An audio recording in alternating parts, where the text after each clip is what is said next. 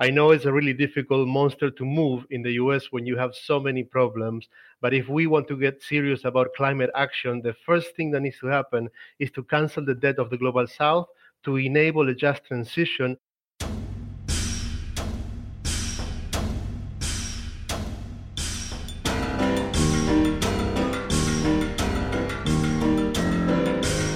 What's going on, everybody? Welcome to the Bitchuation Room once again.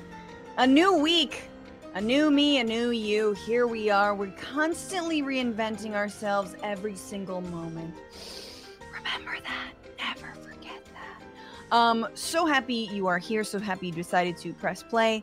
Uh, that you decided to jump into the chat to the stream if you're here on Twitch or YouTube. Um, we got such a good show today. There's a lot to get into. Um, a uh, a couple things, obviously, uh, the Trump docs. There's more. Um, specifically, did Trump get Americans killed? That might have actually happened. Um, also, uh, Dark Brandon rises, y'all. I don't did like for real, for real. Dark Brandon rises. I don't know what they did. I don't know which new prune juice my man got on, but Biden is like activating full Biden. Like he almost has like a 45% approval rating. OMG. What did he do to deserve this? We're going to look into it, of course. Um, and then we're going to talk about the Debt for Climate campaign.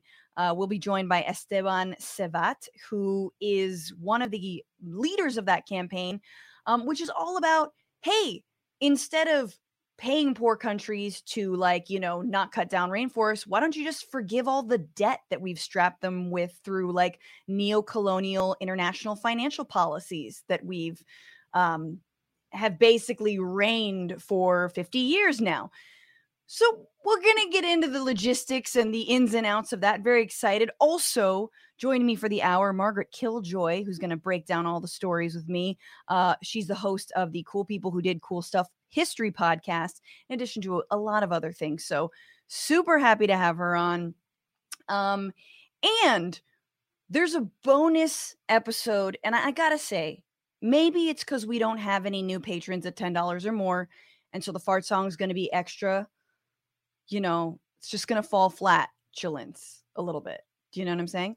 But it's also because this bonus episode is going to be so good. Um, did you know Breitbart, as in the in heavy air quotes media company, does films, feature films? Yeah, and they've got a new one out, and it's called My Son Hunter, and it is a thriller about Hunter Biden and all of the shenanigans that he's definitely done. Um, it is a little. It feels like like an Adam McKay kind of knockoff. Sla- I mean, I, he would hate if if I said that. Like Adam, if you're listening, because you totally follow me on Twitter. Like I'm sorry, but um, you guys need to see this trailer. We want to talk about it. So Margaret's going to join me in the bonus. And if you are not a patron, patreon.com slash bitchuation room, y'all. That's where you get access to all of the bonus content. And yes, when the Frantifa takes a little hiatus for me to give birth to new life, uh, the patrons are going to be the first ones to get content. So I'm hopefully going to be lining up some interviews. Uh, I'm going to be doing the weekly rundown for y'all. I will still be there. So uh, maybe some videos. And so, patrons, don't fret you will have early and first and exclusive access to all of that stuff. And uh, we'll see how long um, I'll be away, probably three to four weeks, min. Um, but again, this child is being born during the midterms, and I feels like she wants me to quit doing punditry. And she might be right. Let's be real. It's a dirty game. Do I love it? Sometimes.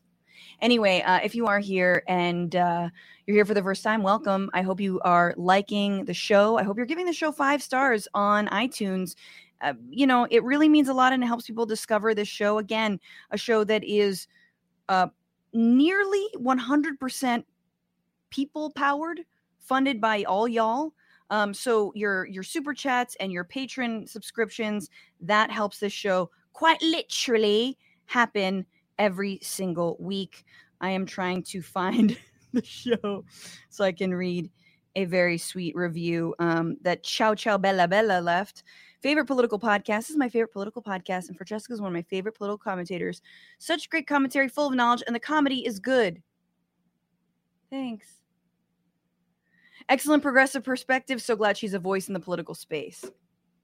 Oh, the comedy's good. Wow. Sometimes we write the roundups just an hour before we go live. So, anyway, but thank you, Chow Chow Bella Bella. Uh, you're wonderful, and thank you everyone who's given this show five stars. What else do I have to tell you? Um, we have merch, bitchuationroom.com, guys. Get swaggied out or something like that. I don't know what the kids are saying these days for Antifa shirts, Bitchuation Room shirts, bitchuationroom.com for all of your bitching needs. And with that, let's get in to Oh, also, sorry. you can tip the show TBR Dash Live on Venmo, TBR Live on Cash App. You also patrons get 20% off all merch, no matter what. If you're a patron at 10, 20 bucks or more, you get free merch every three months. So, okay, now let's get in to what are you bitching about?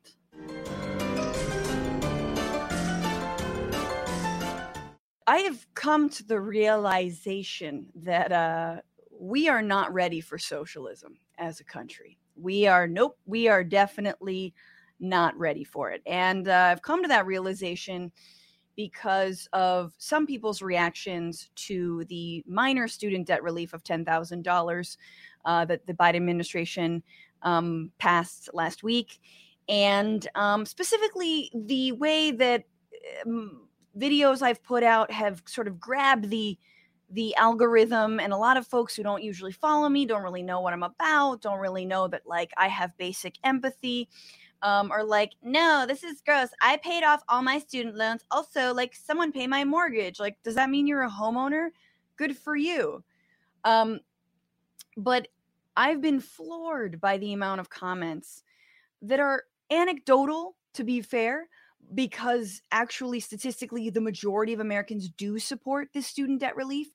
But I've been floored by the amount of comments that are just so incredibly um, selfish and angry, and uh, that that some folks would get any amount of student debt relief. Again, the average student debt that people hold in this country is almost $30,000 and it goes way up when you're talking about black and brown Americans and people who took out mega loans, right? Um, and it, uh, the Intercept apparently is coming out with an incredible documentary specifically about black women and how they've been very much targeted and have like exorbitant and disproportionate amount of student debt you know in the hundreds of thousands of dollars.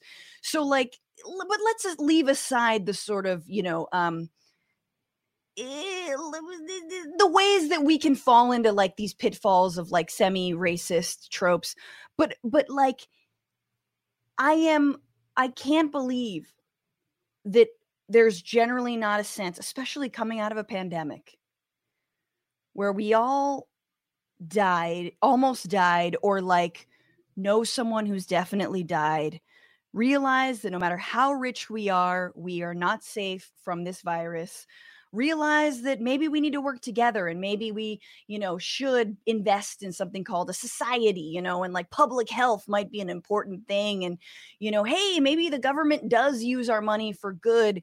That that goodwill has worn off if we ever even captured it like lightning in a bottle it's worn off and we are back to this nah me i me mine i've paid everything off i'm amazing i'm moving on fuck you and your student debt for you know whatever degree that you got.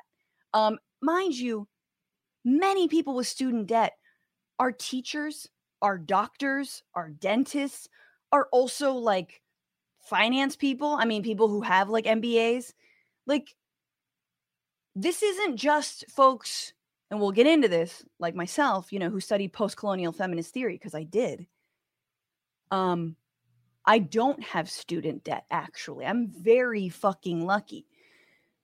But I'm not blaming other people for not having a mom who worked very hard and was able to like put her through college. Do you know what I'm saying?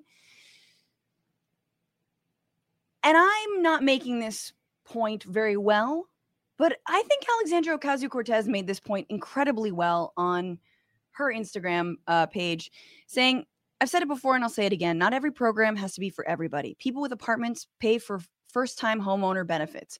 Young people pay for Medicare for our seniors. People who take public transit pay for car infrastructure.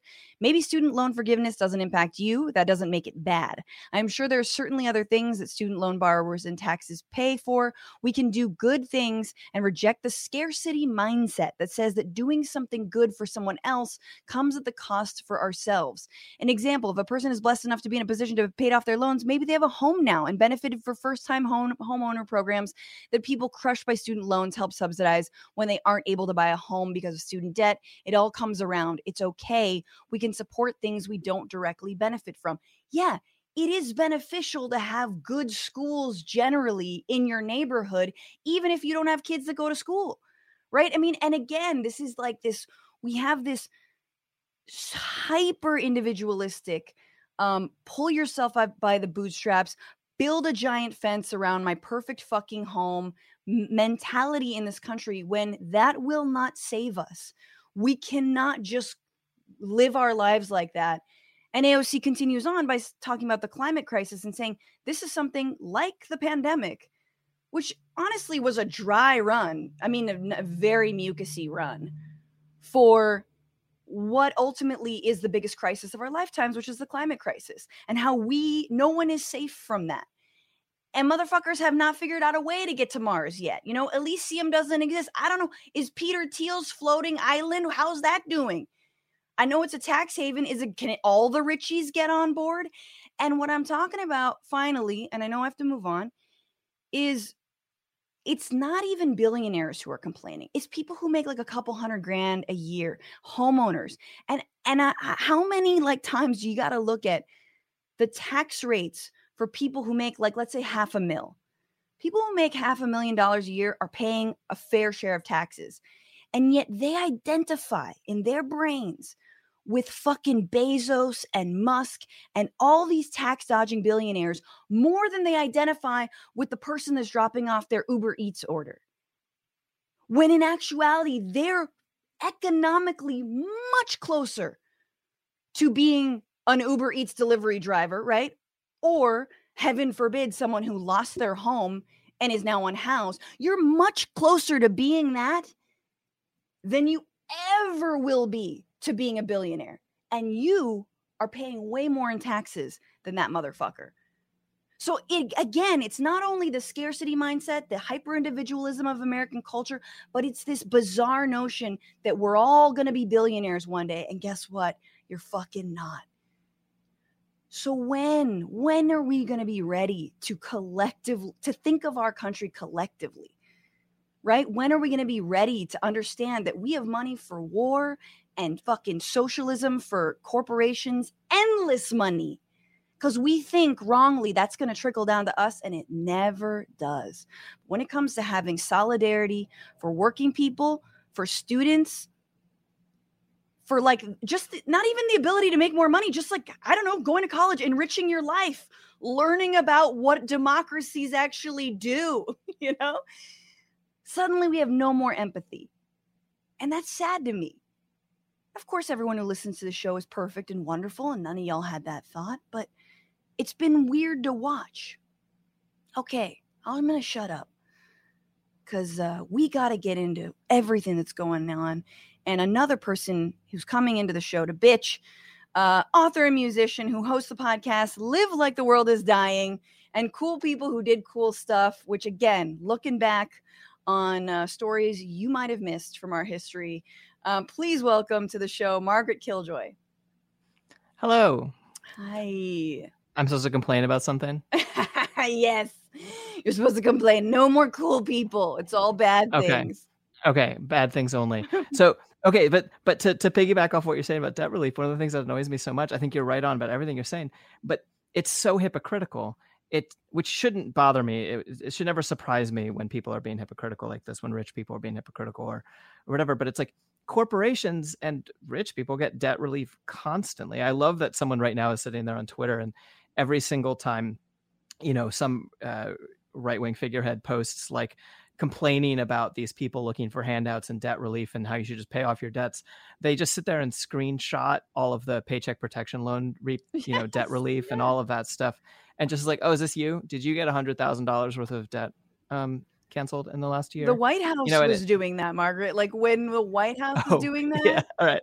White House is base lately, number one. But like, yeah, they're like throwing it back in people's faces, and it's like, well, it's different. I saved so many jobs. It's like, did you? Did you though? yeah. Yeah. And it's just i don't know. It's it's like the whole like go recycle as the solution to problems is is just this this individualistic Yeah. mindset. I don't know whatever. It, it okay but that's not what i'm supposed to complain about. I'm supposed to complain about something different.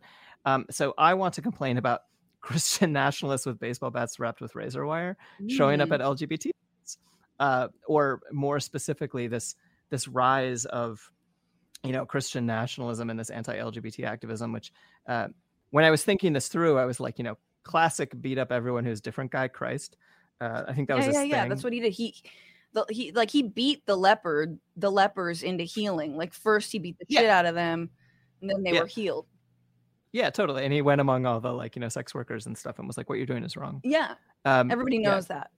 classic jesus behavior um but this is this is what just this is what's been getting at me lately because it's just so i mean it doesn't make any sense. It seems like the least bothersome thing in the world is what consenting adults do on their own time you know and it i just i can't wrap my head around people claiming that this is anything to do with the concept of like freedom and liberty you Yeah. know? It's the same people claiming that they're into those things like running around and being like oh you can't but you can't be gay though right? And i'm like wait i thought we got over this Yeah, like we we that was something we we've done That's- been over this. Like, but but it's like they're just dredging up the old, you know, dusting off the old culture war you Mhm. know um trophies here i love the idea that you would go to a drag show and not immediately be charmed by the drag show and be like i hate Right. this this is terrible and it's just like everyone's just being fabulous and looks amazing and like is dancing and lip syncing and you're like no yeah exactly. the, the the most joyful fun performative thing that like actually like like you know you know if you're uncomfortable it's like a good uncomfortable it's like a fun uncomfortable it's like a it's more just jealousy like man i wish i could do that I know. i'm not half as good at makeup you know like know. it's so annoying um yeah and maybe that's maybe a lot of it is that just that jealousy you know of um of- It of is. people's makeup skills It is. I definitely think there. I think everyone, everyone should be able to wear like a full beat of makeup. Like you don't have to Mhm. do it yourself, but just know what that feels like. And also, like wearing dresses is healthy for Mhm. everyone to be able to do. It's just it feels good. Um, and I think that I mean it's not all that. A lot of it is just hatred, but a lot of it is like maybe like you've never worn sequins before, Joey. i know Like I think you really need to just wear something fabulous and put Yeah. the baseball bat down. Yeah. Or keep the baseball bat be on the other side. Because that's the other thing that, that really strikes me is that they keep thinking they're like, we're going to go to these like men in dresses and think that they're pushovers.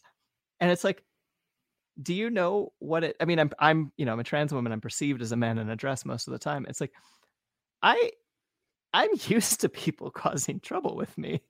Um, it's not a very One thing I don't have a bat, motherfucker. Yeah, like I carry a large knife. It's very visible. And you know, and it makes people leave me alone. And it just the idea that you'd be like, oh, this community that's just gonna be a bunch of pushovers, like you don't know anything about the history of like Mm, about the history of drag, about the history of LGBT activism in general. Like we are we are not wimps. And and that is the ah, you I wasn't supposed to come up with anything positive in this, but the positive part of it is that it's like they're always outnumbered right um you know the the christo fascists or whatever are are always outnumbered by people who whether lgbt or not are like what are you doing you can't just show up and make people you know uh, be afraid for their lives for being gay Yeah. um and also like they get scared off because uh, well because fascism the coward coward's ideology and uh we're we're not scared of them i mean Yep. individually at moments here and there it's not nice but you know um this, so that's what I, I would like to complain about is these fucking I think that's good. losers I, I think it's important to complain about the losers and uh and yeah and the way that like republicans in power are straight up weaponizing that as if that's Oh, yeah. like a thing people care about like that like drag Yeah. shows are uh hurting them more than uh like not being able to put food on the table like yeah, Yeah. that's that's exactly right you know like a Like- like as if someone with like a glittery like amazing nail hand is like lit- just taking the bread out of their baby's mouth like, Yeah.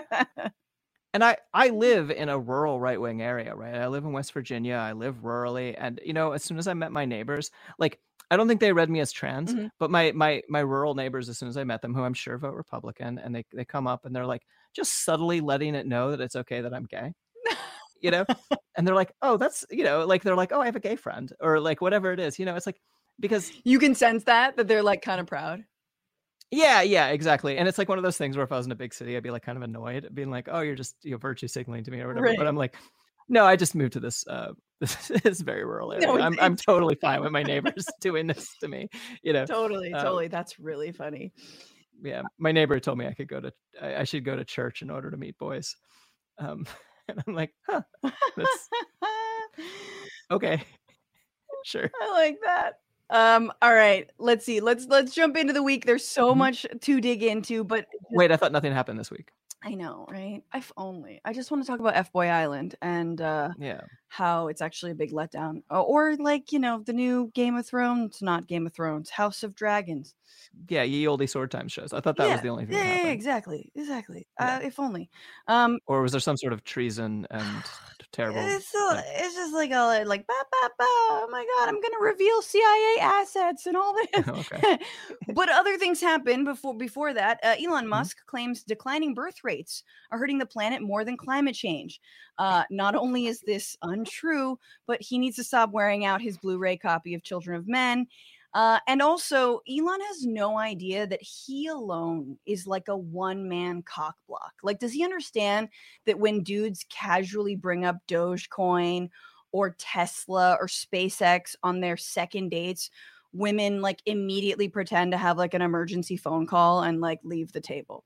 That's so do less, Elon, is what I'm trying to say, and people will fuck more. Um, Senate Yeah. candidate Blake Masters, who's challenging Mark Kelly in Arizona, is backtracking on his anti choice stance, scrubbing the words, I am 100% pro life from his website, and a proposal for fetal personhood amend- amendment. Um, Republicans are clearly getting scared that overturning Roe v. Wade was much better in theory than practice. Like pretty much every other GOP idea from launching two wars in the Middle East to Donald Trump becoming fucking president. And this feels like the final wish on their like monkey paw, you know, sort of whatever that they found in an attic. And like the price is just a middle finger right up their ass, which they might be into. Um, Lauren Boebert railed against student debt borrowers as getting their degrees in quote lesbian dance theory. And as someone Mm. with more or less a degree in lesbian dance theory, let me say there might be debt, but you never pay rent because you live for free in the minds of people like Lauren Boebert. Lindsey Graham says there will be riots in the streets if Trump is prosecuted, and he says it like it's a bad thing. Like for him, like riots in the streets isn't an upgrade from like riots in the Capitol building. Like that sounds like a good deal, bro. Shit got a little too rioty the last time. Um, and finally, Pennsylvania Senate candidate John Fetterman is calling on Joe Biden to decriminalize weed, which is really not a way to get Biden to budge on his stance. Um, for starters, you just have to speak his language, okay? It's not decriminalized, it's deficit reducing. And it's not weed, it's a jazz cigarette. It's a dim dim jazz cigarettes. For everything else, this is the week where.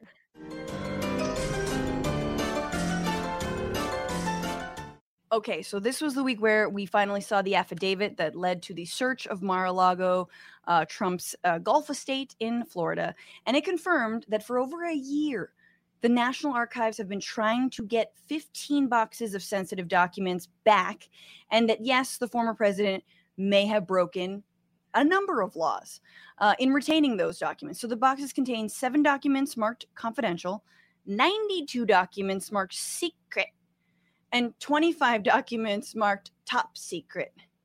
And then like 10 more documents that are like keep out, no boys allowed. Um, no, I made that up, obviously. Uh, Trump is currently asking for a special master or like a third party attorney to oversee the Department of Justice and and their actions. He may get his wish. Uh, we're not sure, uh, but we do know a little bit about those documents themselves. And there's like some serious stuff, and then there's like some salacious stuff if we have times. The serious stuff is pretty fucking serious, which is Trump may have gotten people killed, Americans specifically who weren't supposed to be killed. Um, and there's a timeline that's starting to be built, but this is from the New York Times, um, which came out this week. Classified material on human intelligence sources help trigger alarm. So, documents related to the work of clandestine sources are some of the most sensitive and protected by the government. In the government, FBI agents found some in boxes retrieved from Donald J. Trump's home. So this might have spurred some of the alarm. Digging deeper, um, nothing in the documents released on Friday described the precise content of classified documents or what risk their disclosure might carry, but the court papers did outline the kinds of intelligence found in the secret material, including foreign surveillance collected under court orders, electronic eavesdropping on communications, and information from human sources, i.e., spies. Mr. Trump and his defenders have claimed that he declassified the material he took from Mar a Lago, but documents retrieved from him in January include some marked H. CS, so Human Intelligence Control System. The documents have material that could possibly identify CIA informants, meaning a general sweeping declassification of them would have been at best misguided. Yeah, no shit. So when FBI agents went through the 15 boxes of materials turned over to the National Archives by Trump in January, a year after he left office, they quickly determined that they contained 184 documents marked as classified, including some of those HCS. Um, especially trouble an especially troublesome revelation in the eyes of intelligence experts. It is among the most sensitive information related to human intelligence sources and very tightly held at the CIA, said George Jameson, a former CIA officer and lawyer. A compromise could result in harm to the source and that source's information. So, um, according to former, former officials, the documents marked HCS have special handling requirements. They have to be stored properly. Um, also, there were some FISA marked documents, which means, again, Foreign Intelligence Surveillance Act. Um, what this tells us and this is from my former general counsel of the National Security Agency, is that there was possibly something from human beings, from spies, possibly something involving foreigners who are the only ones targeted under FISA, and potentially there is very sophisticated, sensitive information involved here. So, potential CIA assets, which are Americans, right? And then, you know, information about foreigners that he was keeping, FISA stuff. So, timeline wise, some folks are like, huh, so you wanted the documents in January 2021. Then you got them in January 2022. Not all of them, again. That's why there needed to be a raid anyway. There was more left over. But then there's this headline from October 2021 which is captured, killed, or compromised, CIA admits to losing dozens of informants. Counterintelligence officials say in a top secret cable to all stations and bases around the world that too many of the people it recruits from other countries to spy for the US are being lost. Um, and this is a tweet Tristan Snell writing. October 2021, CIA counterintelligence sent a top secret cable warning unusually number of confidential informants were being killed, captured, or compromised. In January 2021, Trump stole the documents on these kinds of informants. Oh my God, is Trump leaking CIA assets? This is, we need a new bond just for this. he's, I mean, he's just selfish. And so it's just like, it's, it's so not surprising to me when I start, first started hearing this stuff. It's like, well, of course he's betraying America. What, what does he care? He, he doesn't care about anything he doesn't believe anything that he says, as far as I can tell. Um, yeah, I mean, if this were the work of like a Javier Bardem villain in a Bond movie, mm-hmm. I'd be like super into it because I'm like kind of liked him in whatever mm-hmm. one that was. And like, you know, generally I'm not a fan of the CIA. I'm just gonna put that out right. there. I know that's that's pretty uh pretty crazy, but also also this is a fucking president, a former president yeah who might have compromised these CIA assets. And by the way, I misspoke. They, I said they were Americans. They're not all necessarily Americans, but they're being right. paid by the United States. And then, like, sort of, I remember when that headline came through, it was like, huh, that's weird. Weird that, like, there's suddenly this rush of like hits on CIA assets. And the fucking, like, and by the way, nothing that he could be accused of, all the crimes about keeping the documents, none of that is, oh, and you got, you know, whomever killed. Like it's all right. separate. It's right. all stuff that again, like Reality Winner and Edward Snowden had to flee the country over, Reality Winner serving five years in prison over, like shit that if it were fucking any of us, duh, I mean, come on, we would never see daylight again. Right. Oh, insane. I don't know. But have you ever played a strategy game like Risk or something? You know, where you just you just sit back and let your enemies fight each other. Uh, yeah, yeah. This is how I feel about Trump versus the CIA and FBI. Is but it is. I mean, there's absolutely something that's just wild about the fact that this like president just is was so completely did not care about the country that he was ostensibly president of, or what you know, whatever. Um, right. If I can't be president me, anymore, I'll just watch them fight. Yeah. That's absolutely right. You're just like, well, I'm not winning at risk, but I can definitely yeah. pit these people against each other and use the information I have to watch well, it all burn. So that's true, but I was also thinking about me as someone who doesn't like the CIA. Oh, okay, Trump. yeah, yeah, yeah.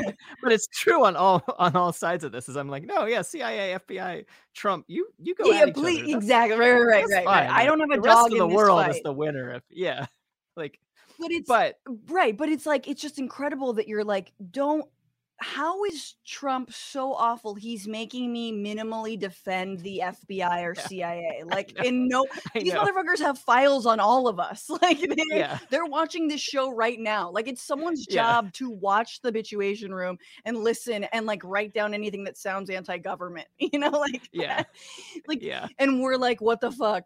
Um, so I just think that's insane and i'm curious to hear more about that and i feel like if that is at all true i absolutely and not, we shouldn't know the names of uh, the cia assets but we mm-hmm. absolutely should know that this is what happened. I mean that like right. again he's already done the treason on january 6th but this is also a pretty fucking high level of treason. Right. There's another aspect to this margaret and i, I think you need to mm-hmm. know. Um apparently there was also a box labeled re president of France. And um, it was that was in the Mar-a-Lago estate. And apparently for Trump, the president of France has been a subject of intense and tawdry, very tawdry interest for years. Specifically, Trump has bla- bragged to some of his closest associates, both during and after his time in the White House, that he knew illicit details about the love life of French President Emmanuel Macron.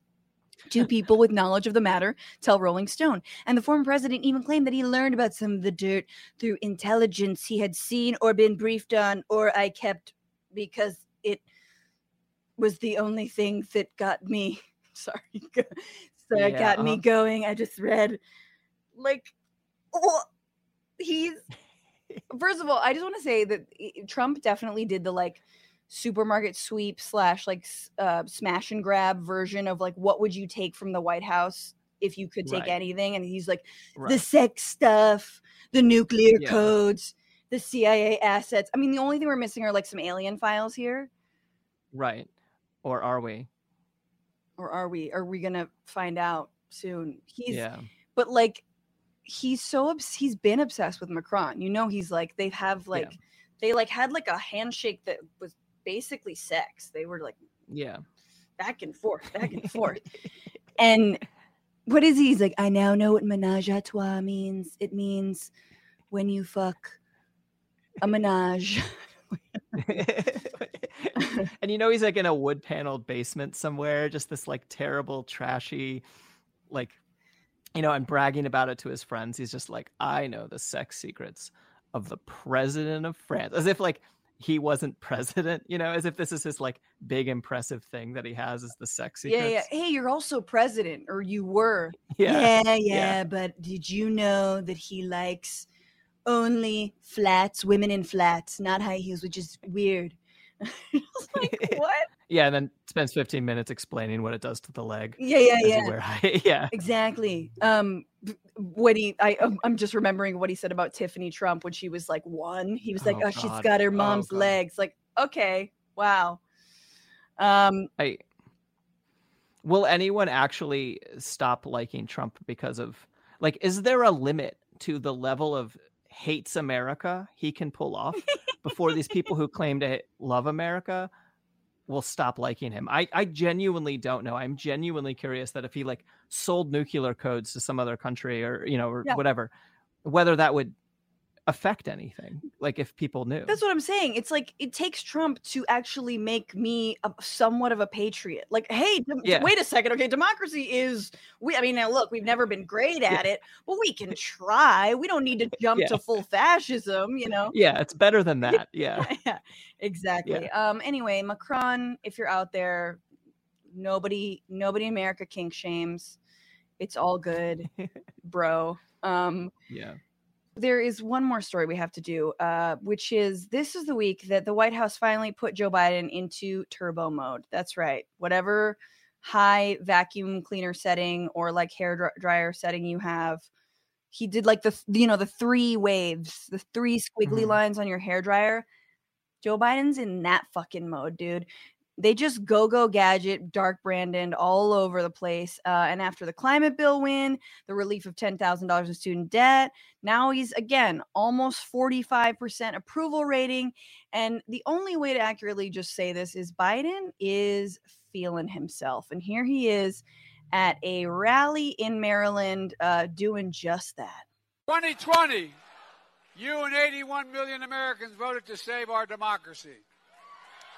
That's why Donald Trump isn't just a former president, he is a defeated former president.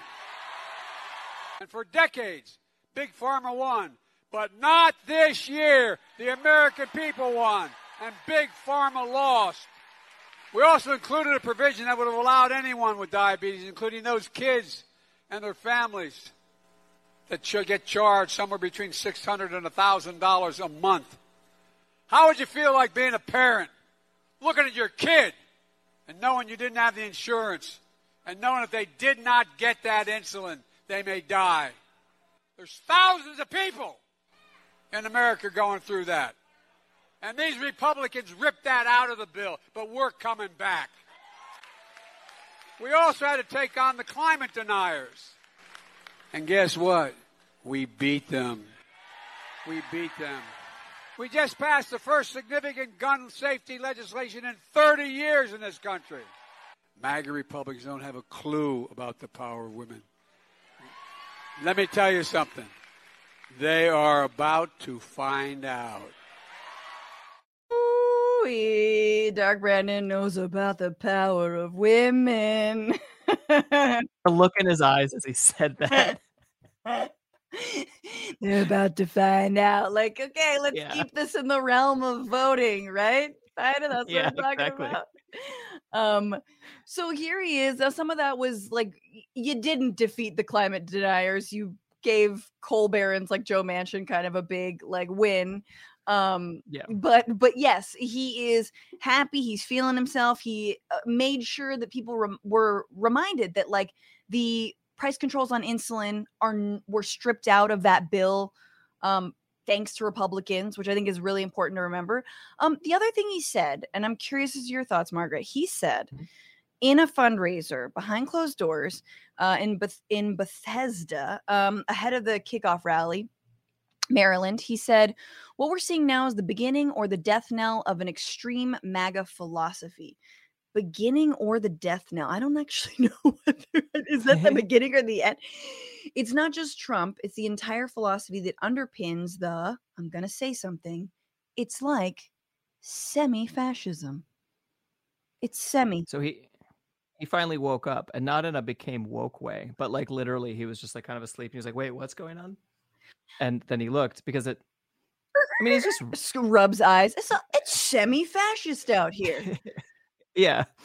I actually think it's kind of interesting they says the beginning or the death knell because yeah, I mean they're opposite things, right? It's um but but that seems true to me. Mhm. It's either about to get way worse or it's crested. And I don't know which. I eh, my money's on way worse, unfortunately, mostly because of the climate crisis causing people to become increasingly like I got mine, fuck you to the rest of the world. Yeah.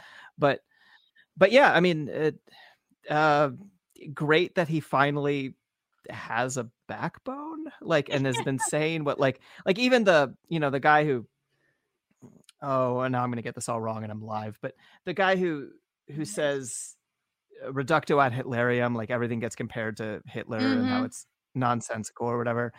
You know, even he came out and he was like, "No, you can compare this to fascism. This is this is a fascistic thing. You know, Yeah. anyone who studies fascism is like, oh, well, this has the markers of fascism. Fascism is not just pure authoritarianism. It ties into nationalism. It ties into, you know, a return to tradition. It ties into all these other things. Yes.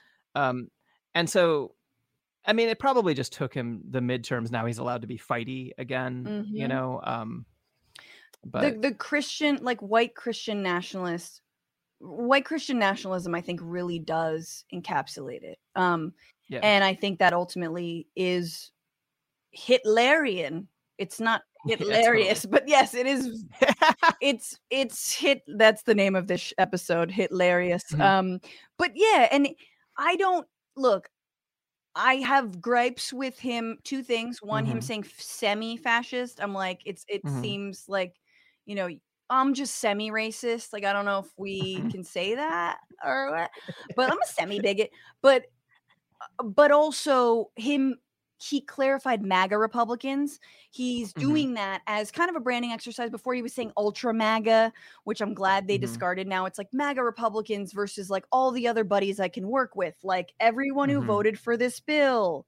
Crickets, like fucking bro. Nobody voted for your like re- like fairly Yeah. tame but but important bill. They don't Yeah. want to go with you at all. They all are using whether overtly or covertly MAGA and Trump as a Trojan horse, and they've been using him as that. Yeah. Um, of course, there's so Washington Post has a whole op-ed like, how dare Biden call us MAGA? I mean, how dare he call us semi-fascist? It's not fascist, okay? Yeah. White supremacy is not necessarily fascist. like, it's, it's just own it just be just be what you want to be you know like just accept it you like fasces you know that is the symbol that applies to you it's fine i mean it's not fine we'll fucking try and no, kill but you if you own do it. Like, But- did did are you saying that Biden just hurt your fifis? Like, is are you saying that Joe Biden, that Yeah. Joe fucking Biden said something that was like too out there for you? Yeah. Please, when Biden wakes up to any of the, everything, it means we've all been like standing over him, like as he's Yeah. like laying there, and we're like, "Come on, come on, smelling salt, Yeah. smelling salt," and he's like, you know, "It's semi-fascism." yeah I'll play it real quick. Kawa Wolf, Okay. so mad. How dare you call him fascist? Again, he's the architect of the Iraq War. He's not at all. a fa- Joe Biden, President Biden was attacking Republicans generally. He was not uh, talking about the people who assaulted the Capitol that sits to the south of us here. He was attacking the entire party. And you saw that in Cedric Richmond's comments, who said, well, we're really sort of big. We're, we're willing to work with the semi-fascist Republicans on, on uh, issues of common ground. This was, this was not in keeping with what the president promised us. My whole soul is in it, he said as an inaugural, bringing America together, uniting our people, uniting our nation. That was after January 6th. We must see each other not as adversaries, but as neighbors. We should treat each other with dignity and respect. He was not treating his political But opponents Karl, with he dignity and respect. clearly, clearly No, he was speaking to Pete. He No, said did not. clearly, No. "I'm not talking about conservative No, he didn't- he Republicans." didn't say that. He- those said words that. never passed and his lips. he- They Okay. did, and what? right. And also, to he move clearly to- acted at people who weren't neighborly and attacked the Congress. Okay. I love Juan Williams. I'm sorry. Like, I know we probably disagree on 99% of everything, but Juan is the only person who keeps it a little bit real. There's another lady, a new woman who I can't remember Mhm. her name, but it's like, Karl Rove, you're you're digging for fucking Karl Rove, like this neocon cyst, like he's still around, and he you, you meant all of us. No, he didn't. He literally said, "MAGA Republicans." He Yeah. gave you an out. yeah which they don't want because they are all ma- becoming MAGA Republicans. They're basically saying like, well, you could go back to being the old Republicans, and everyone's like, no, we like the new Republican thing where we get to be openly racist. Exactly. It's like, actually, no, this is kind of working out for us. Yeah, yeah. So Yeah. Mike Pence almost got hanged. Whatevs. Yep. um, all right. clocks. And and just a little button on all that. Biden, what did he mean by semi-fascist? Here he is outside of his helicopter. What do you mean by semi-fascism, sir? So in December, you will You know what I mean. Eh, Dark Brandon, you know what That I mean. That was the most dark Brandon thing I I've was ever fu- seen. That fucking smile. I saw the laser eyes. Um, Yeah. you know what I mean. I just like I don't even think he's respond. He does. He, they could be anything, you know. He could be. They could be asking him anything. What do you mean by you know like uh I don't know like tax breaks or like the the the Inflation Reduction Act. You know what I mean. It could have been anything. Yeah. What do you mean you're Yeah. getting a new dog? You know what I mean. I don't know. Just so good. Anyway, um, all right, let us bring in for our interview Argentine biologist, environmental activist, founder of EcoLeaks, and organizer with the Debt for Climate campaign, Esteban Servat. Hey, thank you, Francesca. Nice, nice to see you. Nice to have you here. Esteban, you're joining us um, from Berlin. It is late. I appreciate you staying up. Um, but you are one of the lead campaigners for Debt for Climate. And I'm ever since, by the way, shout out to patron Sophia Rodriguez Engelbrecht, who turned me on to you and your work. Um, she's like, you got to get him on. I'm I've I've loved this campaign. Um, folks like George Monbiot have written about it in the Guardian. What is the Debt for Climate campaign, and what's the idea behind this? Yes, thank, thanks again to both of you for having me. Um, the campaign is basically uh, an initiative from the Global South to have a say in the climate agenda of the Global North.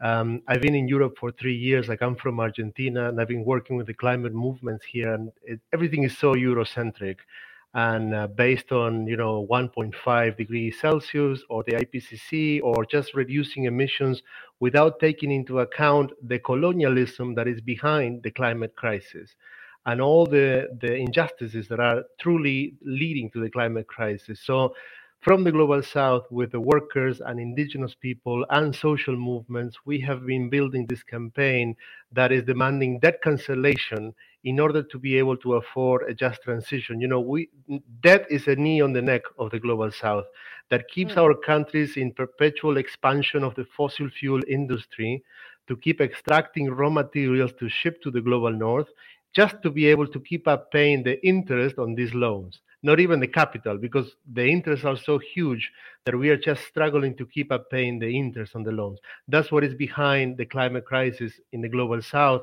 expanding the fossil fuel industry and that's where the global south is coming to, together to say stop enough and we need to bring this to the table Absolutely. So it it is essentially, hey, cancel this debt. We were talking about canceling debt. Cancel this debt, and we can actually better um, reroute or reconfigure our economies to be green. To um, and and and and as I mean, let's just talk about some of that disparity as you're talking about the Eurocentrism of the climate discussion. You know, what are those figures, or what is that the balance of how much a country like Pakistan now facing insane flooding, displacing millions of people, versus the United States or Western Europe are emitting. Um, you know, there's this is not the same. Yeah, right. Plus, Europe and the US, North America are by far the largest contributors of greenhouse gases, more than 80, 90%. The global south accounts only for about 8%. And yet, we are bearing most of the consequences. Most affected uh, places of the world are in the global south, like you just mentioned, Pakistan, most of Africa, Africa, most of Latin America. And what we need to do is have the global north, first and foremost, recognize that they have a climate debt to the global south. This climate debt is way bigger than our financial debt that we have to the global north. The climate debt is not only based on the emissions, but also on 500 years of colonialism and enslavement of most of the world. It's really difficult to quantify. But if we want to take any steps toward reparations and loss and damage and them recognizing and t- doing the right thing in the right direction, the first step has to be cancel the financial debts of the global south with which you can do with a stroke of a pen if there is the political will to do that. And conversely, it's just remotely it's impossible for any country of the global south to remotely even dream of having a just transition. All of these commitments of the Paris Agreement are bullshit. Mm-hmm. Nigeria's cost of servicing their debt two or three weeks ago has surpassed their national revenue. Okay? Most countries of the global south, for every dollar that comes in, you're paying 50, 80, 90 cents in terms of interest on the loans. Most of this debt is illegitimate to start with. It was awarded to dictators. It's a well known mechanism of colonialism called debt trap diplomacy. And I'm really glad to be on your show because the US has the largest power, wields the largest power behind this colonialism. The IMF, the World Bank, are largely controlled by the G7, and the US has the largest voting power. I know it's a really difficult monster to move in the US when you have so many problems, but if we want to get serious about climate action, the first thing that needs to happen is to cancel the debt of the global south to enable a just transition, and it won't just benefit the global south. We have trillions of dollars of fossil fuels in the ground. And we Mhm. have also have trillions of dollars of debt to you, to the global north. If you could cancel that, you could enable the global south to actually leave trillions of dollars of fossil fuels in the ground, which would benefit all of humanity and could be the largest win, the largest victory in the climate movement uh, until now. I mean, I love this because we're starting to think about things like debt cancellation just in the wake of canceling $10,000 of student debt, something, uh, you know, here in the United States, unlike Argentina, where I did live for a while, you know, college is way more expensive here and not necessarily better. Um, but we're starting to see, well, what happens? This is money that is the, the, federal government is the creditors. It doesn't, it's not going to cost us anything we don't need to make this money back just as we don't need to collect on the global south countries it's just we can just cancel it. It can be a wash and we can lift that boot as you're saying from the necks of these countries that have so many other priorities um, in the least of which is climate preparedness. Can i ask you about do you think it matters to um, have like a like a stipulations? If there's debt cancellation is it like okay then you can't develop this dam or this mine or whatnot or are you saying no blanket cancellation or are you saying something the third thing you might be saying is it like inherently some of that debt is linked to these extractive projects anyway Yeah, and that is very well known. For example, there is something that is not addressed by anyone in the global north. That is the climate bombs that the global south has more than three or four hundred of them. Argentina, one of them is Vaca Muerta. It's about the size of Belgium and is the world's second largest shale gas basin and fourth largest shale oil basin, which they are destroying with fracking, like in the US they actually the US is building a military site on it because it's of so much uh, geopolitical importance to the US to ensure accessibility to these resources in the long term. So this is a major carbon bomb of many carbon bombs that are not addressed by the Paris Agreement or any of the commitments the global north governments are making. The only way to ensure keeping these carbon bombs in the ground is debt cancellation and enabling a just transition. But the IMF the World Bank are doing the exact opposite. The mm. IMF lent my country, Argentina, a record loan, the largest loan in its history, in the IMF history worldwide, was awarded to President Macri, right wing President Macri, a few years ago, deliberately to help him win the re election, $44 billion under pressure from Trump to help his buddy. And luckily, he lost the re election. And uh, I so- was gonna say, how did Yeah. how did he do? Let's just for the record, I just want to hear it again. Macri se perdió. Sorry. yes, yes, Macri lost, and since you live there, I'm, I'm sure you're up to date on all the news. Fuck Macri. Uh, I left before he came to power, but fuck that guy. Yeah, but Anyway, the, the the problem is that the so-called progressive government that came after did not question the debt or call for an audit of the debt, which is actually uh, can be proven to be illegitimate. The IMF broke its own statute to award it, And as soon as it came into the country, it flew out right back out through the financial scheme. So it didn't benefit anyone, as is usually the case. But the new government has legitimized this loan by getting it through Congress to borrow even more money just to pay the interest on the old debt. And what is well known is that the IMF gave this money to Argentina with the understanding that Vaca Muerta will be a major source of uh, fossil fuels and revenue to be able to pay the interest on this loan. So these are the conditionalities that are forcing, and it's not just fossil fuels, but mining, mega mining, lithium. Yes. It's just the old history of plundering the global south by keeping us in poverty, in a lot of debt so that we have to plunder the resources and destroy the territories just to keep up paying to keep uh, floating above just above water by paying uh, this interest on the loan by never never being able to pay the main capital. And is that stipulated so like that loan is still tied to vaca muerta being developed no it's not it's not stipulating on a on a contract but it's well it's well described in a lot of media articles and and stuff like that. But you asked me the opposite question. How will you stipulate that you will keep the fossil fuels in the ground when you cancel the debt? And yes. this is a very legitimate question and the way we look at it is the other way around from the bottom up. What we need to do is build power. Mm-hmm. and the climate movement until now in the global north is really uh, naive it's really a bubble uh, where they don't have any contact with the working class. It's a big problem. In Europe, you have the rising cost of living and the workers getting more and more uh, antagonized from the climate activists as something as if climate activism is, uh, right. is a privilege of middle class white people that have no, no other problems. And I see a big danger in this as we are getting more and more fascist governments coming. Maybe we're one financial crisis away from fascism coming full force in Europe as well. And then the climate activists will be fully antagonized from the workers. So, Debt for Climate is an attempt to build an alternative narrative of solidarity, international solidarity. When you talk to the workers of the global south about debt, they get it.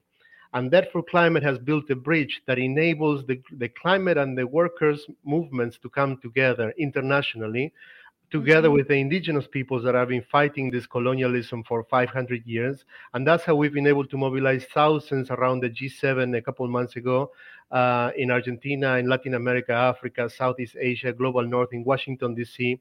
We've been thousands, and for the first time, thousands of workers mobilized together with climate, thousands of climate activists and indigenous people. We're going to mobilize again uh, during the annual meeting of the IMF and World Bank, which is from October 14th through 16th and we're calling on everyone around the world to join us so that we can actually demand debt cancellation and enable just transition. And to answer fully your question, we first need to have the power on the streets. The, the movement that is necessary to get this debt cancellation is the same movement that will be vigilant so that the countries of the global south don't get into debt again and that the transition fully goes in the right direction instead of betraying what they say and getting back to expanding the fossil fuel industry. But that will be done by an actor in society that is not there yet, which is an actor of unified labor, climate, social, and indigenous movements that we have to build. I love that, and I and I you know, I do feel like you're picking up a piece that was left in the early 2000s. You know, in the United States, I'm someone who became very active in the global justice movement, and the things that we were taking the streets for were against these IMF and World Bank policies that we knew were devastating countries abroad, but then also devastating the labor movement and workers in the United States. Um, and so it was a climate labor unity and then we got blindsided by the war on terror. You get Bush, you get all this. And of course, that's, you know, again, paving the way for someone like a Donald Trump to come into power.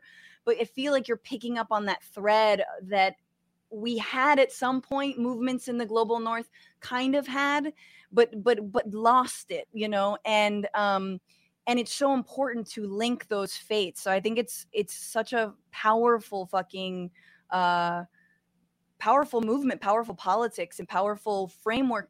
And it seems possible, right, Esteban? Because tell me, the proposals are also, I know from countries in the global south, like, well, why don't you guys just pay us to not cut down this rainforest or pay us to keep it in the ground? And that's very not likely to happen, correct? I mean, that that feels difficult even though we absolutely should be paying a country like brazil to like not cut down any more of the rainforest Yeah, yeah. There's there is a promise of paying the global south to help adapt to climate change in the Paris Agreement. A hundred billion dollars a year were supposed to be given, but that's not even being fulfilled. Even though it's a tiny amount of money compared to what is really needed, and even then they want to do that as as more loans, as more debt. So it's climate financing because they want to give you more debt. So together with that, there is historic demands for reparations, for loss and damage that go in parallel with what Debt for Climate is, is demanding that have to Yeah. do with colonialism and slavery that need to be paid back. But we know that the powerful will not give up power uh, voluntarily. And if they really have to pay what they owe, they would all go bankrupt. Like uh, just India, the case of India itself alone, in, in the 200 years or so of colonialism, India went from being one of the richest countries in the world to one of the poorest. England drained 45 trillion dollars out of India. Imagine that if uh, the UK had to give that back, and that's just one of their colonies, they would go uh, bankrupt really quickly. So what we need to demand is the first step is debt cancellation, because also if they give you financing or reparations or anything like that, the money that comes into the global south countries will be drained right away again through the debt payments that you have to make. Right. So unless you liberate first yourself from the debt burden, you will not be able to make any good out of any funding that they could throw at you as a little, you know, uh, like a cr- bre- breadcrumbs. That's what it really is. I mean, that's what's so funny to me about this idea of even like asking for debt cancellation from the global north. It's like that is the very, very, very least that the global north o- owes the global south. You know, and this the the framing of it is like ah, as if we are being so nice by canceling this debt. It's like no, we we fucking owe the global. Like yeah, like what you're talking about. We've you know the the wealth of the United States and Europe is entirely built from the extracted.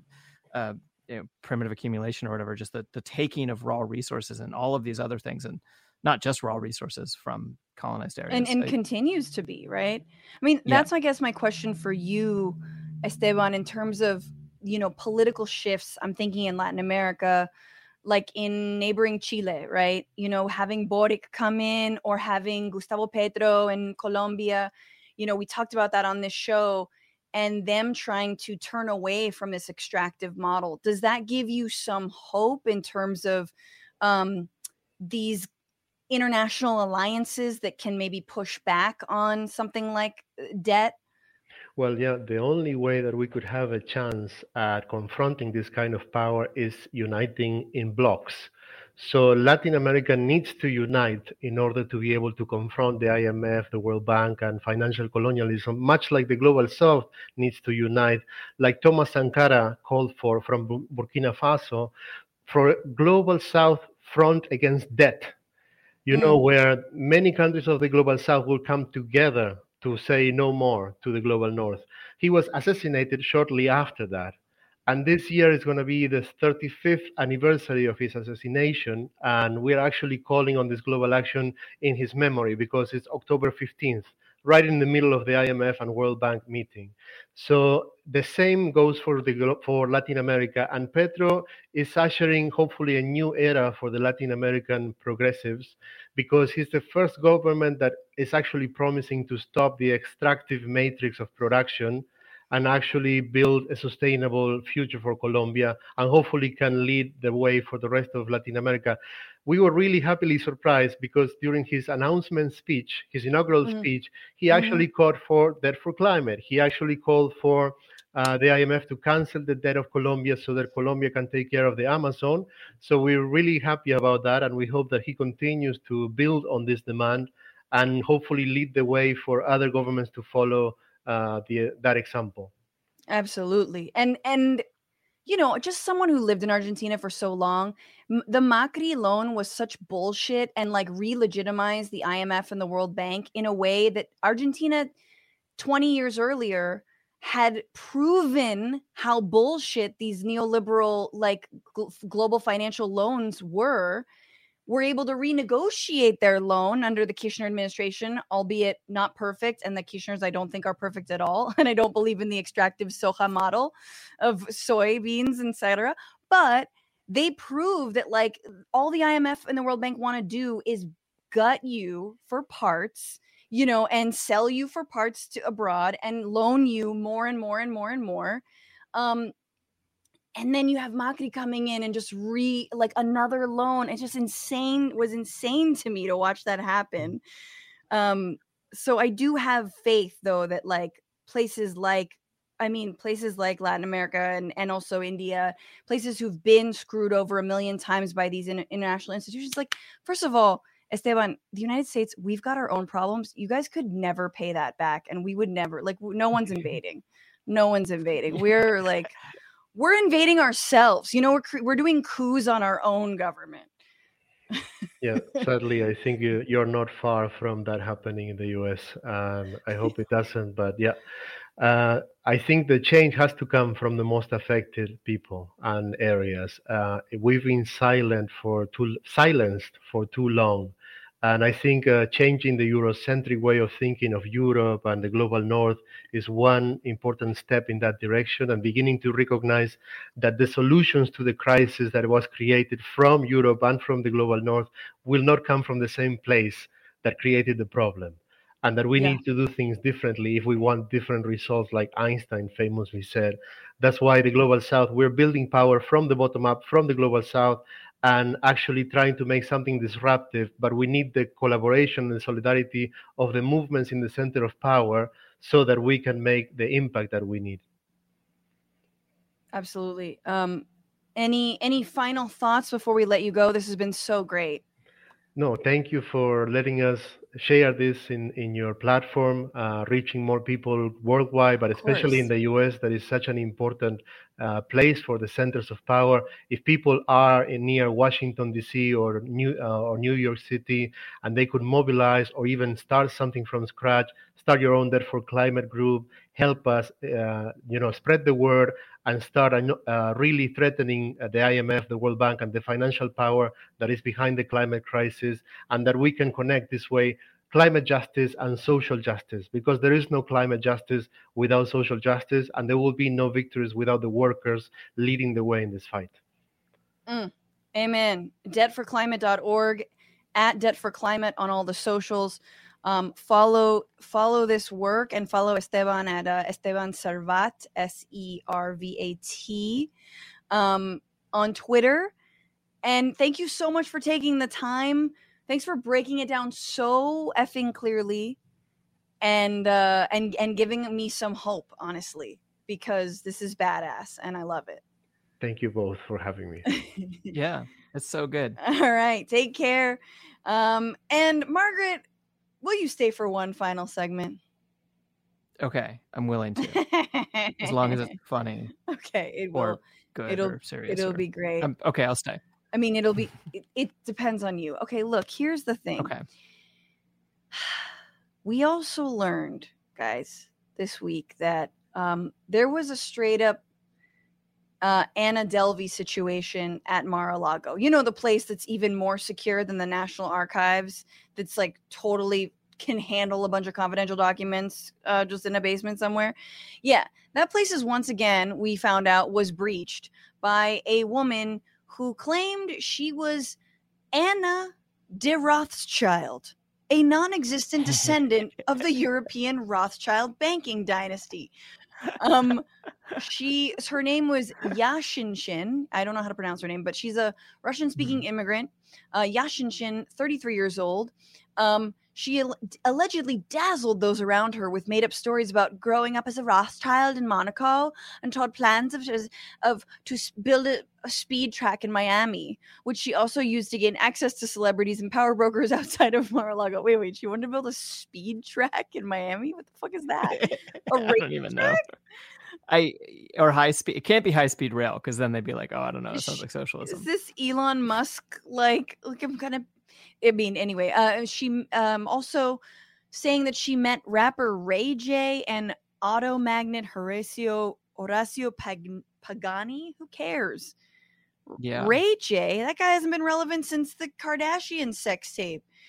Um, it's not clear how many times she visited the resort, but she resort- reportedly became well acquainted with many of Trump's close associates, including Don Trump Jr.'s fiancee Kimberly Guilfoyle, Caroline Wren, a former Trump campaign advisor, uh, who helped organize this Stop the Steal rally. And here she is, just thumbs up with none other than Donald Trump and Lindsey pathetic sad noodle Graham um, on the golf course in May of last year during a high dollar fundraiser for the midterm elections. Unclear if she had any other direct interactions with for the former president. So Anna de Rothschild, apparently the FBI is investigating what the hell, what happened.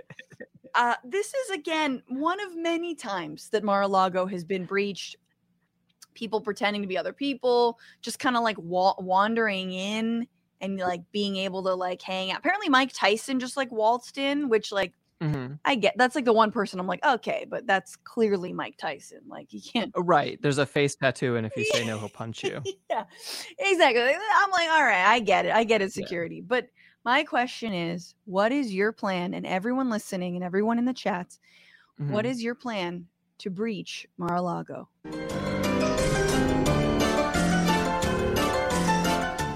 How do you get in? Okay, so I come up and I, I probably dress like a cis man, Okay. and I act like I am a very um, gullible uh, co- contractor, and I'm offering the contracting services uh, for a, a good price to build a new secret bunker under the existing secret bunker. and so I need access to the secret bunker to build the secret bunker, and I will be relying on the fact that Trump will think that he can not pay me. He can. You know, because that's his whole thing is to not pay the contractors who um, you don't have to pay him up for. Okay, but whose house did you work on? Like, what other bunkers have you built? uh John Kardashian and There you go. um uh this is good.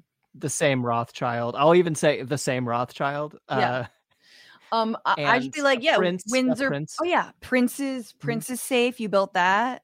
yeah, um Prince Edward. Um yeah. Th- There's another island under Epstein's island you didn't know about, but I built that island.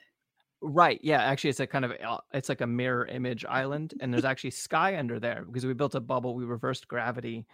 And actually if you want the reverse gravity, we can do that. That's a thing that people can do these days. People don't talk about it much, but it's a thing that we can do. I love that. We can reverse gravity. yeah. Oh, they'd buy that. Uh, this the, here, this Yeah. man can reverse gravity. Um, he's a Yeah. contractor. Um, and Yeah. uh, just only celeb celebs only. And and I love how you're gonna go in being like, I know you got more documents. like I know you didn't. Yeah. Like you you hid them somewhere. Yeah. I feel like need an extra Kimberly Guilfoyle just hid them in her enormous bust. Like no offense, just like over here is just like a few CIA assets. Just like, um, I mean, uh-huh. no, it's just the power of women thing, right? It's like uh, yeah. you look at that and you're like, he, Trump thinks he has all of this power over the like attractive cis women he keeps around him or whatever. Like, no, you moron, they have power over you. That's the most obvious thing I've ever seen in my life. he's well. I do think. I don't know. I think you. mm, Yeah, it's it's difficult to know how to go in there. Definitely, you have to have the celeb Mhm. angle. I think I would just Yeah. be like Francesca de Beyonce, Oh yeah, Francesca Knowles. I'm the other sister. Yeah, Mhm. yeah, it's the sister that podcasts. She's got like a really big leg up in the podcasting world. yeah. Um, I also think I should be go as a Princess Francesca bin Salman. Okay. You didn't know about her because she's around. She's just not allowed to drive, but like she does, she just Yeah. choppered over, and she's Yeah. Fran- Princess Francesca bin Salman. Me and Kushner are Mhm. tight. Um, You should make up a country you're from that you're the princess of. No, I'm just from Saudi. I mean, obviously, I'm a Saudi. I'm a Saudi princess that Okay. you never heard about. Okay, about. but it, and they're like, I just I feel like you could get away with a country he's never heard of. Oh, I feel yeah, like yeah, yeah. you. yeah turkmania you know what i mean or uh Yeah. like yeah exactly the uh the island of woman hmm he's never been there. no he doesn't know where oh woman it's in the middle east it's like uh yeah. yeah, it's off of oman it's just woman Yeah. And, Same and i am the woman i am the princess of woman hello i'm on the golf course easy peasy i Yeah. I kind of love this woman. Like, I don't really care what she was there for. Yeah. I think yeah, it's exactly. great that she even was able, like, how many, how the Republican Party is just fucking rubes. That's all they are. You could be Yeah. a high paid rube or a low paid rube. but you're somewhere on the Rube scale. Mm-hmm. The the Rubicon. You're on the Rubicon and you're being conned. Like it's just fucking Lindsey Graham there. Hey, hey, pretty lady in a skirt. It's a pretty lady in a skirt. fucking idiot. oh, oh my god. All right. Well, That's the person who was in charge of the country for four years. oh, Um, A Risden says, I know, Oh my God. Tommy J says, I would DoorDash Big Macs. But are you wearing a skirt? No, I'm just kidding. That's very that's very smart. Um, Northside Five saying, easy, just wear a MAGA hat. Done. Um, Mike Boy Raps, hop the fence. It's a golf course. Um, A Risden on YouTube, just use the Rudy tunnel. Yeah, it's, it's good. Rudy is actually, this is true, not allowed to use the front or back entrance. He has a special, it's like a little Bugs Bunny tunnel. He's like, junk, junk, junk, junk. and he, like- I'm sorry, the whole thing. We li- this is a fucking Looney Tunes presidency. I did, I have to say, Margaret, I had a little bit of a Mhm. revelation this week, which was I don't think Trump's getting reelected. yeah. Yeah. Like I What what terrible thing is going to happen instead? oh, I mean, he's going to be dis- you know, a disgusting pariah. I mean, sort of Mm-hmm. leech on our political lives and uh, hearts and Mhm. minds forever until he dies, but I don't think he'll be president. Like he'll still be on Truth Social. We'll still have to hear him all the time. We'll use Mm-hmm. him for clickbait. Um, you know, he'll have his golf tournaments, but I had I just feel like there's too much to surmount. What's coming in his Mhm. wake could be far worse and we'll be like, Right. you know, at least it was fun back then with him, Right. but I definitely I'm like I don't think it's going to be him. I don't think he's the the man anymore. I I think you're right. you think Um, so? Okay. Yeah, it doesn't make me optimistic because I I think that it they'll run the they'll run the some the the serious version, right? Because Right. Trump doesn't believe anything, but he paved the way for a believer. Totally, totally. And then we'll be here missing Trump in in 15 years going Yeah, remember when he had big eight just eight Big Macs. yeah. Ah, oh my god, Margaret Killjoy, such a joy to have you on the show. Uh you did not kill you killed it, but you didn't kill the joy. Um everyone, please follow Margaret on all the socials uh at Magpie Killjoy and of course listen to cool people who did cool stuff podcast. Um can you just explain what that podcast is? Yeah, well, there's uh, in history there was people who were who were cool, and they um they did cool stuff. I so it- it's a weekly podcast where eh, I tell people about uh, people that I I the arbiter of cool determine are cool. Usually it's rebels, different people in history who looked at really bad conditions and said I don't like this, I want something better, and went about fighting for it. Uh, that's my own particular interest, but it'll branch out from there. It's on it's part of Cool Zone Media on iHeartRadio Oh yeah. and it comes out every Monday and Wednesday. Each week is a two parter. So deep dives into the history of, and I can never remember any of the topics I've covered off the top of my head. But one of the recent ones we did is, for example, you know, some stuff is like 16th century stuff, but more recently we did Food Not Bombs, which is this international conspiracy to feed people through mutual aid Ooh, that keeps getting it. arrested. I've been fed Yeah. many times by food not bombs. Um I've yes. I love that. I fucking love that. Hell yeah. Um have me on the show. Cool people who did cool stuff. Everybody check it out. To twist Margaret's arm to have me on. Thank you so much. I'll see you in the bonus in just a little bit. And thank you people for being here. You people, what do you mean? Yeah, that's what I mean. Fucking Frantifa is you people. Um you're all wonderful. I uh, wanted to read some comments. Todd Roy saying, Not many people know this, but Francesca's actually the one playing the piano before the show each week. This is true. This is very true. No, that's Kevin MacLeod. Good old Kevin MacLeod. Um, let's see. Electronic Electron Creation still getting used to Tuesdays. However, whenever you're on is a perfect time for me. Bring. Thank you, Cindy. I appreciate that. Yes, we are on Tuesdays now, 1 p.m. Pacific, 4 p.m. Eastern. Uh, Camperman 5000. I need a I survived the fart song t-shirt. What do you mean? It's a fucking banger and you're going to hear it even though we don't have any new patrons at 10 bucks or more. We all survive it. Um, Adolfo Morales says, I'm a first timer here on YouTube. Welcome. Groove Dragon on Twitch saying student debt relief will free up people to take out home loans and car loans, so banks should be on board. Honestly, honestly, they they will have more money to then get into other kinds of debt, but at least it won't be student debt. Um, Suburban Housewife on on YouTube. Don't leave punditry, Fran. I birthed and nursed three children while, while participating in chairing my local planning commission for eight years. Get your schedule to work for you. Recruit grandmas. Stay. Thank you so much, Suburban Housewife. That is great. Um, you're much more than a housewife, clearly. Uh, and I am I am recruiting my mom. So we'll see. We'll see how that goes. Can Francesca get along with her mom for free childcare? She asks a lot of random questions. She talks a lot. She doesn't like watching TV shows because she just wants to skip to the end for you to tell her what happened. And I'm like, Mom, that's the point of a show is you gotta watch every episode. Um, Franco on YouTube, Elon Musk has the hall monitor energy. Yeah, he does. He's the, the just the richest, most just fucking fuck off with your money. How many times? Fuck off into the night. I, this is my slogan. Fuck off into the night. If you're a billionaire, fuck off into the night. Be lucky we're not taxing you more. Um, let's see. Fact based comrade really digging Margaret's hair. Haircut is peak fashion. I'm so jealous. Um, Tris Dragon on Twitch. That's hilarious. Semi fascist. Either you are or aren't, like pregnancy. True. That's very true. Um, the IMF Miraculous on Twitch says the IMF is basically just a giant payday lending company. Uh huh. Indeed. And Patty B on YouTube, the whole world should stop sanctions, war, lift the impoverished, give us a chance to survive. And MW just saying, I learned so much today.